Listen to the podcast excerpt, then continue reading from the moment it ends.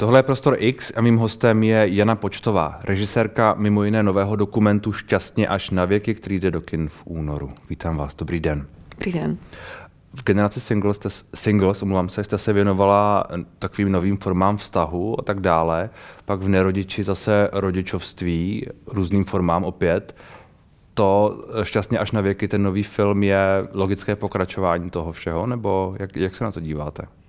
Tak ono od začátku to bylo zamýšlené jako trilogie hmm. o eh, těch jako základních eh, proměnách eh, v té naší společnosti a, a samozřejmě každý ten čas, kdy se to téma natáčelo, tak to bylo aktuální. Dneska už asi myslím singles nikoho moc nezajímá, protože už ten fenomén se stal vlastně jako běžnou součástí.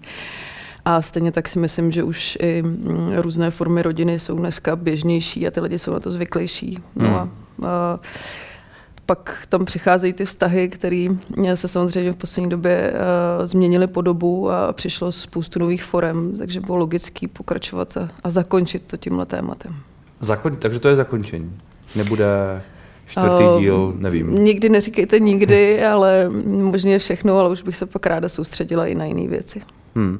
A eh, ono, ono um, ty formy vztahu a to, jak to vy sledujete v tom dokumentu Šťastně až na věky, to je vlastně docela, nechci říct šokující, ale myslím, že pro část společnosti vlastně jako ne, neobvyklý to co, tam, to, co tam uvidí potenciálně.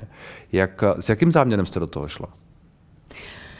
Tak určitě jsem s tím nešla, uh, určitě jsem nešla do toho s záměrem šokovat. Uh, to, je, to, je moje slovo, to ne, neříkám, že, že to tak uh, uh, Já jenom vlastně jako předkládám příběhy lidí, kteří se rozhodli nějakým způsobem žít, rozhodli se pro nějakou určitou formu, hmm. vyznávají nějakou filozofii uh, těch partnerských vztahů a já to vlastně jenom přenáším na plátnu. Uh, a jako jestli je něco podstatou téhle trilogie, tak eh, je to eh, nehodnotit ty věci, hmm. ale opravdu eh, jenom přenést ty příběhy právě proto, aby ty lidi, kteří tyhle ty formy zas tak neznají, hmm. aby se s nimi seznámili, protože mám pocit, že jestli něco je jako problémem dneška nebo z, z čeho vyvírá ten strach těch lidí, co tady všude kolem vidíme, tak je to právě třeba z neznalosti že, že vlastně nejsou schopní se orientovat v těch problémech a hmm. v nových věcech, které přichází. A pravda je, že, že jich je prostě strašná spousta a ta společnost se mění šíleným tempem hmm. a je to těžce stíhatelný i pro mě, která se tomu věnuje tak chci, jsem tím chtěla trošku jakoby přispět k pochopení hmm. třeba těch lidí, kteří se rozhodli takhle žít. Ono, e, generace singles in rodič, vy říkáte, že ta společnost, společnost už se trochu posunula a že už to vlastně není teď možná tak aktuální. Nicméně v té době, když to vycházelo, což bylo roky 2011 až 16, jestli se nepletu? A teď mluvíte o singles nebo? Ano, obo, obojem. Singles i nerodič. A, že si to ani nepamatuju, to už tak strašně dávno. Nicméně vím, že to v té Já době... myslím, že to je asi 12 let, co vyšlo, uh, vyšla generace singles ano. a nerodiči asi 6. Ano, což odpovídá no. tak nějak tomu, co jsem říkal přibližně. Takže to vzbudilo docela diskuzi. Vím, že, te, že, že o generaci single se tehdy hodně mluvilo a o tom, o tom fenoménu a vlastně pak se z toho stala o, taková jako mediální, hodně se o tom mluvilo, ale je to pravda, že teď už to asi nikdo ani moc jakoby neřeší. Uh, je váš cíl i, i teď s, s tím šťastně až na věky jako vzbudit tu diskuzi? Um, a, ano, ano. Myslím, že už jsem to řekla v předchozí otázce. To, to je pravda. Um, jak jste vybírala ty, ne páry nutně, ale ty prostě li, li, lidi, kteří tam, kteří tam jsou? Tak ten proces vybírání postav je vždycky vlastně jedno z nejtěžších eh, věcí na celém tom filmu, protože eh, vlastně dopředu musíte najít lidi, nejenom který se chtějí vůbec účastnit, eh, což je samozřejmě ta první podmínka, hmm. zároveň musí splňovat ten určitý typ vztahu, a za třetí, a to je právě pak, myslím, ten režijní vklad, eh, že vy jako režisérka musíte dopředu strašně eh, poznat díky nějaké své intuici, jestli ten jejich příběh se bude nějakým způsobem vyvíjet. A myslím, že třeba zrovna v tomhle posledním dílu té hmm. trilogie se mi to povedlo, protože mám pocit, že vlastně každá ta postava, eh, která tam je z těch pěti, má prostě příběh. Oni se tam hodně i různě mění partnery, že jo, ty, ty, ty, ty celé jakoby formy vztahu, které tam jsou, se různě vyvíjejí, že, že jako je to tam dva, tři a tak dále, že to vlastně je hodně různorodé i v tomhle ohledu. No a to je právě skvělý, protože asi uh, diváka by moc nebavilo, kdyby koukal na pět lidí, kteří za tři roky se jim vůbec nic nezměnilo a, nějak se nevyvinuli. A tak vzhledem k tomu, že i jako naše životy se nějak vyvíjejí, hmm. vy jste se oženil, no a tedy, takže měla jsem jako štěstí, že, že to, že, že zrovna prostě ty, hmm. ty, ty lidi nějakým tím vývojem prošli a právě se tam dochází k různým proměnám a, a to vlastně je jako by strašně těžký dopředu určit a v tom si myslím, že je ten režijní vklad toho, že, že máte tu intuici, hmm. že poznáte, že ty uh, postavy jsou nějakým způsobem nosný a že mají co sdělit a mají co přenést. A pak už je to samozřejmě o tom, jaký vztah si s těma lidma vybudujete, a, aby vlastně vám důvěřovali a zároveň hmm. i vy důvěřovala jim a byli schopní vlastně ty intimnosti, které jsou, myslím, relativně jako velký, když člověk mluví o, o svém sexuálním životě nebo o svém vztahovém životě, tak aby vlastně byli jako ochotní kvůli vám a pro vás to přenést na to plátno a vlastně riskovat, protože vy svým způsobem jako i můžete velmi ublížit. Hmm. Uh, no to jsem se chtěl taky zeptat, jak vlastně uh jak si vlastně vy nastavujete ty mantinely toho, jak zobrazíte ty lidi, nebo jak k tomu jakoby přistupujete, jak jakoby nastavíte ten narrativ, protože uh, jako určitě se dá z člověka udělat velmi jednoduše rů, různé, různé, um, různé postavy na tom spektru od, od zloducha po, dobré, po dobrého člověka, nebo jako teď to velmi zjednodušuju, ale, ale vy s tím musíte nějak pracovat. Tak já to mám vlastně docela jako jednoduchý od začátku. Pro mě jsou vždycky lidi důležitější než film. A, a díky tomu, že ty lidi mi dali tu důvěru, tak já ji nechci zklamat. A Ale zároveň chcete, aby to bylo zajímavé, si... Prosím? Zároveň chcete, aby to bylo zajímavé. A, tak já si myslím, že se dá udělat zajímavý projekt i bez toho, aniž byste ty lidi strapňovala, ponižovala, hmm. manipulovala s nima. Uh, ono je to jako strašně jednoduchý si jako honit triko a udělat si jako jméno uh, na, na někom, kdo kdo prostě je v té pozici jako slabší v ten okamžik, že vy samozřejmě jako autor máte uh, pak právo toho střihu a všichni víme, že když se um, jedna věc střihne po druhý, tak hmm. uh, to samozřejmě může měnit význam a uh, ani, aniž by to bylo jako zamýšlený původně od těch postav. Takže já se vždycky snažím tohleto respektovat a, a ono to ale samozřejmě potom je na tom filmu vidět a myslím, že to přináší i jako kvalitu pro toho diváka, že ten divák se to uvědomuje a v ten okamžik má asi pak doufám teda mnohem větší pocit autentičnosti. Mm-hmm. Um, a ten vztah, který musíte vybudovat s těmi, s těmi lidmi, jak, jak to děláte? Jaký, jak, jaký, jaký je va, váš, váš jako... trik na to, aby vám třeba uvěřili a, a sdíleli to, to, co potřebujete, aby sdíleli? A já vůbec žádný trik nemám, ne, já se prostě trik, chovám trik jako člověk, slovo, no. chovám se jako člověk, chovám se k ním jako ke všem ostatním ve svém životě, uh, s kterými chci uh, nějak jako v tom svém životě fungovat. Hmm. Takže se k ním chovám jako k přátelům a uh, no a snažím se, snažím se prostě být jenom jako slušná a zároveň jako já s nima sdílím ten svůj život úplně stejně, jako oni ho sdílí se mnou, hmm. což mi přijde jako strašně fér. Samozřejmě oni pak nemají tu možnost můj Udělal život zveřejňovat. no. jaké, jaké formy vztahu tam tedy jsou v tom dokumentu?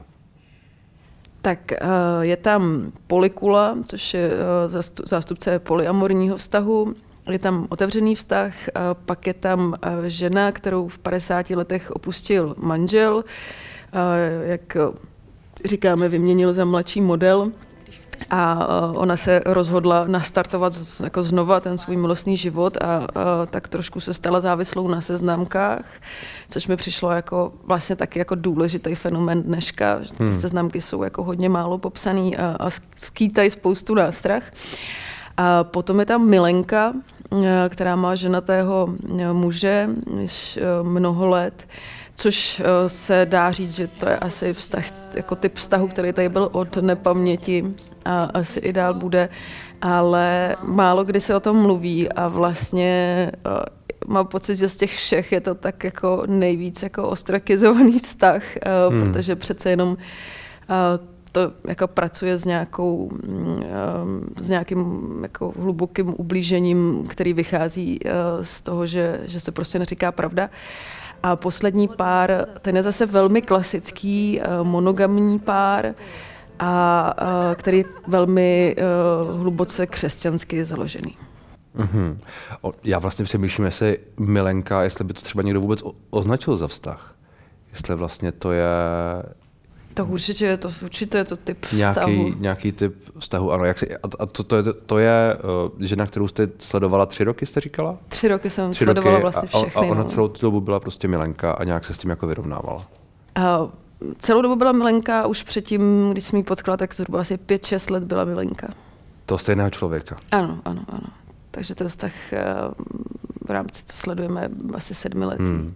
Hmm. Um, a ta polikula, to je, uh, o co jde?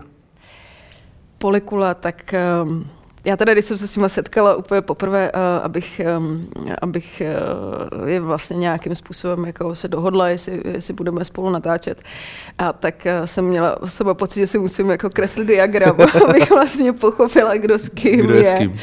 A, tak já to zkusím říct a vůbec nevím, jestli posluchač, když tak to přetočí, vrátí na zpátek, aby to pochopil. A, tak uh, je Matějčík, eh, který chodí eh, s Fro a, a zároveň žije s Andreou. Andrea ještě chodí s dalším eh, partnerem Jakubem a ten ještě chodí s Míšou a do toho Fro ještě má další vztahy což je vlastně součást jakoby, toho filmu vývoje. Mm-hmm. A dohromady celý se to nazývá polikula, ne nutně všichni musí mít jakoby vztah navzájem se všemi, ale vlastně to berou jako takový širší společenství, protože samozřejmě ty vztahy navzájem ovlivňují toho člověka a ten zase ten vliv předává dál v té polikule, hmm. takže to je taková jako jedna velká skupina. Ne, že bych to úplně pochytil, kdo s kým, ale to asi není Já jsem říkal, že ale, ale, ono z toho, ale z toho, filmu, z toho filmu to je v celku, v celku zřejmé. Je, je, vnímáte tuhle, tuhle tu část toho filmu a tenhle ten vztahový jako uh, svazek, řekněme, jako, jako něco, co má nějakou důležitost uh, společensky třeba? Já nevím, jak obecně partnerský vztahy mají společenskou důležitost. Je, je, to, je, je, je to nějaký jako fenomén? Je to něco, co třeba vidíme častěji? Je to něco, co, něco, co nám něco říká o tom, jak jako... Tak polyamorní vztahy tady byly vždycky. Hmm, to je pravda. A, a ty kultury to jasně ukazují a, hmm. a z nějakých formách to funguje dodnes ve, ve všech různých společenstvích. Akorát samozřejmě ta doba přinesla to, že, že se o tom nějakým způsobem můžeme bavit, že už to není uh, Eh, tou společností přijímáno extrémně negativně, protože samozřejmě ten tlak eh, na, na ten eh, klasický vztah, který je vlastně těžký nazývat klasickým, protože je tady mm, jakoby vlastně pár stovek let, hmm. tak, což samozřejmě z hlediska historie světa je, je vlastně mizivá doba, tak je to vlastně jenom možný a najednou to dostalo nějaké jako pojmenování, eh, možná to začíná fungovat jako trend, ale pro mě strašně eh, vždycky eh, se snažím jako používat ty termíny strašně jako opatrně, protože když hmm. něco je trend, tak to znamená, že to je nějaký jako modní výstřelek daný dobou. A a tohle já vlastně nejsem schopna, to by se musel zeptat nějakého sociologa, jako zjistit, jestli to, že to tady už jako kdysi dávno bylo a funguje to celou dobu a teď se jenom to pojmenovává, tak jestli je to jako trend, nebo je to jenom prostě, že se přišlo s nějakým termínem něčeho, co už tady existuje. Hmm. Um, jsou šťastní a spokojení ti lidé? To by v manželství šťastný a spokojený. Já jo. Ale asi ne pořád. Mm, tak já jo. já myslím, že jsou asi úplně stejně šťastný a spokojený jako většina z nás, eh, kteří hmm. žijou v nějakém partnerském vztahu, který samozřejmě přináší jako dobrý chvíle i špatný chvíle. Hmm. Um, jaký je váš dokumentární styl? Vůbec nevím. prostě točíte film. Prostě dělám ty věci poctivě a snažím se je dělat uh, co nejlíp v tu danou chvíli, jako um, zvládnu a můžu a, a umím. Samozřejmě, jako když se kouknu uh, na, na tu svoji uh, kariéru, která vlastně už je relativně dlouhá, tak uh, tak jako cítím sama na sebe a mám z toho jako radost, že se zlepšuju. Hmm. A, a doufám, že to je i jakoby na těch filmech vidět. Ale samozřejmě jako ten horizont je někde tamhle a je hmm. spousta jako uh, skvělých režisérů, kam já vím, že asi ani nikdy nedosáhnu. Ale vůbec si to nepojmenovávám, neřeším to, snažím se dělat tu hmm. práci prostě dobře. A když říkáte, že cítíte, že se zlepšujete, tak uh, jak, to, jak, to, jak to posuzujete? Řekněte si, tenhle film se mi povedl víc než ten jiný, protože... Jo, to je asi o nějakém jenom vnitřním pocitu. pocitu, že se cítím hmm. jako jistější v těch hmm. věcech, že se cítím jistá na tom place, protože uh, se to jako nezdá, všichni se kouknou na film a řeknou si, to, to byla nechci použít to slovo, co lidi většinou říkají, ale a, třeba to nebylo úplně dobrý, řekněme to takhle. A, a vlastně jako strašně nevidějí, co strašný práce zatím je, jako ty hodiny v té střižně, kde vlastně člověk si hraje opravdu s jedním oknem a, hmm. a, a, je tam spousta skrytých symbolů, ale ono to asi tak jako je správně, asi by to tak jako nemělo být, aby pod každou prací člověk viděl jako tu, tu náročnost té práce, takže je to asi vlastně jako v pořádku, ale pro mě je to ten jako pocit, že, eh, že že prostě se v tom jako orientuju lehčejc a, a, hmm. a víc mi to třeba jde a už to není tak jako vydřený. Hmm. Uh, zároveň... Se možná rouhám, ale... Uh, um, tak uh, třeba to ještě přijde. Uh, zároveň my jsme se bavili o tom, že vy teď to točíte něco pro podnikatele roku, což dělat můžu o tom mluvit? Oh, asi určitě normálně. To děláte pravidelně, ne? Nebo už to děláte uh, po Dělám to druhý rok. Druhý, druhý rok. Pravidelně druhý rok. pravidelně druhý rok a doufám, že budu dělat dalších x let. Jasně, jasně. A bavili jsme, se, bavili jsme se o tom, že vlastně to je něco, co nemusíte dělat, ale co vlastně děláte mimo jiné i proto, že prostě tím dokumentem jako takovým úplně není lehký se v Česku uživit. Tak ono je to um, jako jasný, když pracujete pět let na nějaký věci, samozřejmě tam nepracujete pět let, 8,5 hodiny denně, jako od hmm. pondělí do pátku, ale uh, to neznamená, že když zrovna třeba nemáte víkend, nikde nejste, tak nad tím nepřemýšlíte a vlastně i to je, ta, ta, ta mentální práce je uh, něco, co, co se vlastně dneska platí jako skoro nejvíc, ty nápady. A, eh, a vedle toho prostě musíte jet několik filmů. Já už teďka třeba jako pracuju a vyvíjím svůj další film, eh, hmm. který teda bude úplně jako úplně o něčem žádný vztahy tam nebudou, nebo bude tam náš vztah eh, ke světu a k Evropě. A, ale vedle toho samozřejmě musím dělat další věci, protože ten vývoj, já nevím, třeba mám na pět let nebo na tři roky a, hmm. a máte tam, já nevím, když to plácnu třeba 100 tisíc jako, a strávíte na tom měsíce, takže vedle toho samozřejmě musíte dělat nějakou práci, která uh, a mně se teda musím říct daří, že to není žádná podřadná práce uh, a naopak jako i mě to baví. A, hmm. uh, a vlastně každou věc, i když je to třeba zakázka, která jako ne, nevyvírá úplně eh, z, z nějaký můj touhy zrovna tohleto téma předestřít, tak si zaslouží být jako udělaná poctivě a hmm. dobře. A ten další film bude, vy jste říkala o vztahu k, k Evropě a k nám. A ten další film, to je takový jako moje hodně osobní téma, který už strašně dlouho řeším a strašně dlouho jsem nebyla schopná přijít na to, jak to udělat a, a nutno říct, že jsem asi jako na to neměla ještě uh, ve 30 člověk přece jenom přemýšlí jinak. Já jsem zdědila deník mýho dědečka, který v roce 1937 objel na kole Evropu. A jako mladý 22-letý kluk vlastně poprvé jako vyjel za hranice eh, své země do mm, jako vlastně historicky eh, šíleně rozbouřené doby a projíždí na tom kole eh, skrz Rakousko, Německo, Itálii do, do Francie, kde vlastně jeho cílem je expo v Paříži, taky to legendární expo, kde Picasso vystavuje Gerniku a um, proti sobě stojí nacistický pavilon eh, Sovětského svazu, který ještě není dostavený, protože čekají, aby ta orlice byla vyšší než ta kolchoznice eh, těch Sovětů. A vlastně jakoby na pozadí tohohle příběhu toho mladého kluka, který projíždí tou Evropou, vlastně tak jako mimoděk eh, popisuje v těch malých drobných detailech a příbězích, jak se ta Evropa proměňuje a připravuje na válku. A a já bych vlastně strašně ráda jela po jeho stopách a, a mhm. přemýšlela, um, hla, to jako hlavní moto je, kde je ta naděje pro tu Evropu, když eh, tenkrát ty indicie té přecházející války byly tak zřejmé, co je to to, co nevidíme dneska. Hmm. A, ale samozřejmě to téma je ještě horší, mám pocit, než jakýkoliv partnerský vztah, když jako zamotaný uh, maximálně, protože... Jako horší v čem? No, protože samozřejmě, když se koukáte na tu historii zpětně, tak, tak jste poučeni, že jo? Hmm. Tak jste poučený divák a, a chápete ty souvislosti, ale vlastně vyznat se v té současnosti je vždycky jako strašně těžký. A, a vlastně nějakým způsobem voní jako předávat zprávu je taky šílený, protože nemáte ten, ten, ten tu zpětnou reflexi toho, toho času, který už utekl.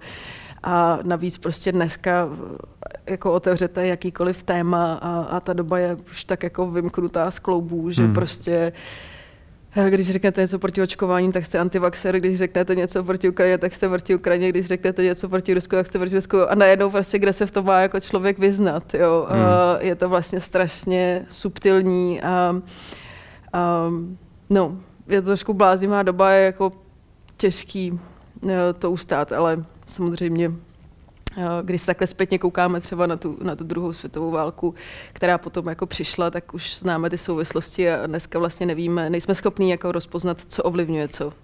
Hmm. A, a to téma vaše je tedy nějakým způsobem a zkusit nalézt nějaký paralely, nebo... Mě spíš než paralely zajímá opravdu, jaká je ta naděje pro tu Evropu, hmm. jako v čem člověk spatřuje tu naději, protože ten děda tam jel jako 22-letý kluk, a, a samozřejmě to mládí sebou přináší určitý způsob jako naivity a touhy po dobrodružství, kterou eh, třeba si jako nějakým způsobem uchováte, když jste starší, ale rozhodně ne tak, jako když je vám hmm. 20 a všechno vidíte poprvé, že jo. A, a a to mně přijde na tom příběhu právě krásný, že jakoby vidí poprvé ten svět jako těma mladýma očima, takže já bych vlastně ráda jako se snažila vidět tu Evropu těma mladýma očima a co je jakoby tou hmm. nadějí pro ně. Ale zároveň asi víte, že uh, tak ono taky záleží na tom, jak dlouho to třeba zpracovávat budete a tak dále, protože kdo ví, kdy budeme za dva roky nebo za tři roky. No, a no právě a to je další, další problém tohohle dokumentu, já jsem to začala vyvíjet v okamžiku, kdy vlastně nastoupil covid hmm. a, a člověk jako si najednou říkal, aha, tak ta Evropa už zase má hranice, jako měl ten děda, který prostě hmm. musel třeba složit kauci na hranicích uh, v okamžiku, kdy vstupoval té země, která mu byla vrácena, což až když jako vystoupil z té země, uh, což samozřejmě dneska v době Schengenu uh, absolutně nemusíme řešit, nemáme ani, jako, nebo třeba skoro ani pas, myslím, že se párkrát jela i bez občanky prostě do hmm. Německa. Hmm.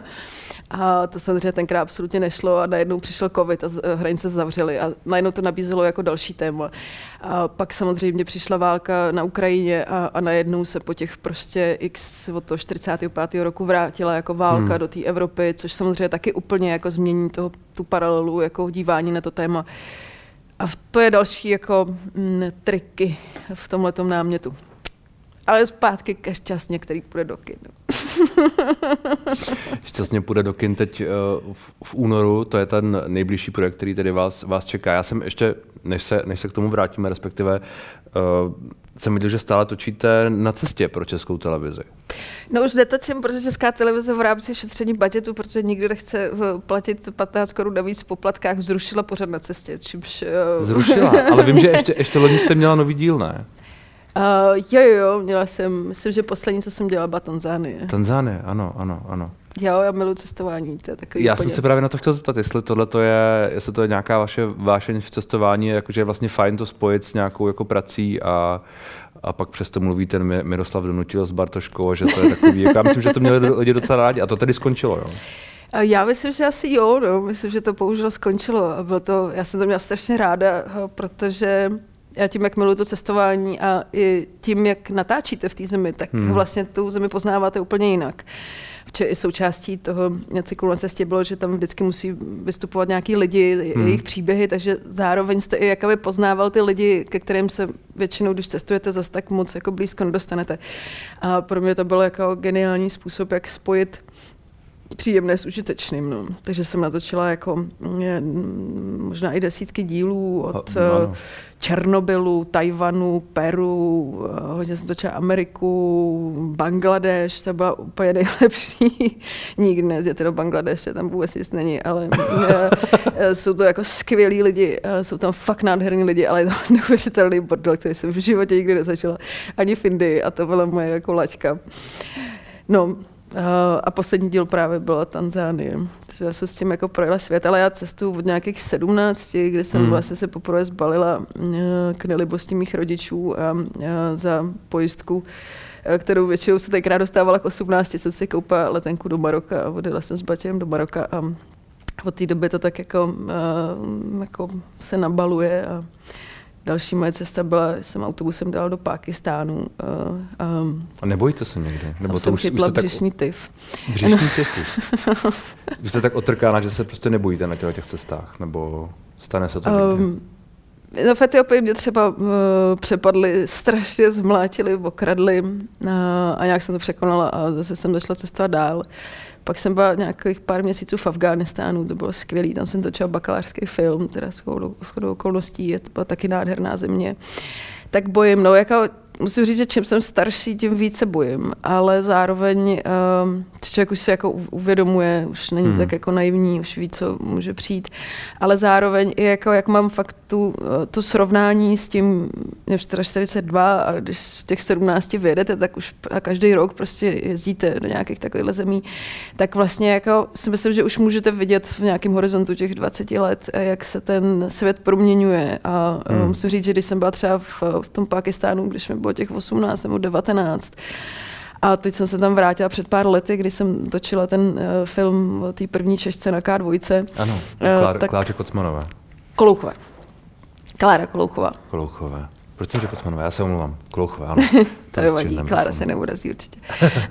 tak to, tak, uh, tak jsem najednou úplně viděla, jak se ta země jako proměnila. Hmm. Uh, takže mám i to srovnání. Uh, a jsou prostě nějaký země, kam už se prostě nikdy asi nekouknu, uh, což je třeba celá ta uh, Afrika, celý ten pás, že jo, střední Afriky, Niger, Nigerie, ale uh, no to říct, že nemám ani ambice se nechat zabít, takže... Hmm. No to chápu, to je asi dobře. tak, uh, tak se budeme těšit na šťastně na věky. Co vám daří? Vám taky. A jak se vám ten film líbil? Co lidi říkáte? No tak jako mě to přišlo velmi zajímavý. Ale já, já jako, já jsem, já, jsem, eh, já jsem totiž měl nějaké očekávání, protože jsem viděl ten trailer, my jsme spolu o tom mluvili v rámci, v rámci dokumentární hlavy velmi krátce, takže jsem měl nějaké očekávání a, a, a, musím říct, že vlastně mě možná nejvíc jako zaujala ta, kromě toho, kromě toho mile, kromě té milenky, mě nej, nejvíce o ten příběh té starší ženy na seznamce. Mirky. Ano, ano. Která, to, je, to je perfektní, to je strašně jako, silná ženská. Ano, ano, a zároveň vlastně ten boj s tou, a, s tou dobou je takový jako zajímavý. No. Ta polikula je jako samozřejmě fascinující, ale to je zase trošku, jako, to je trošku bizár. No. Ale, ale tohle to mi přišlo, že je jako velmi vypovídající jako o, o spoustě věcí. Mm-hmm. Mám pocit. Jo, jo. Já, s tou jsem se třeba jako velmi zblížila a mám ji velmi hmm. ráda, že mi tam přišel strašně autentický ten boj ten její boj za, za to jako znovu i v tom věku, kolik jí je, těch 50, hmm. kde to většina lidí jako vzdává prostě jako neústrnou a, a snažit se jako najít pro sebe toho partnera. No. A tak jo, aby už se to skončil, tak už. Díky za rozhovor. Taky moc děkuju.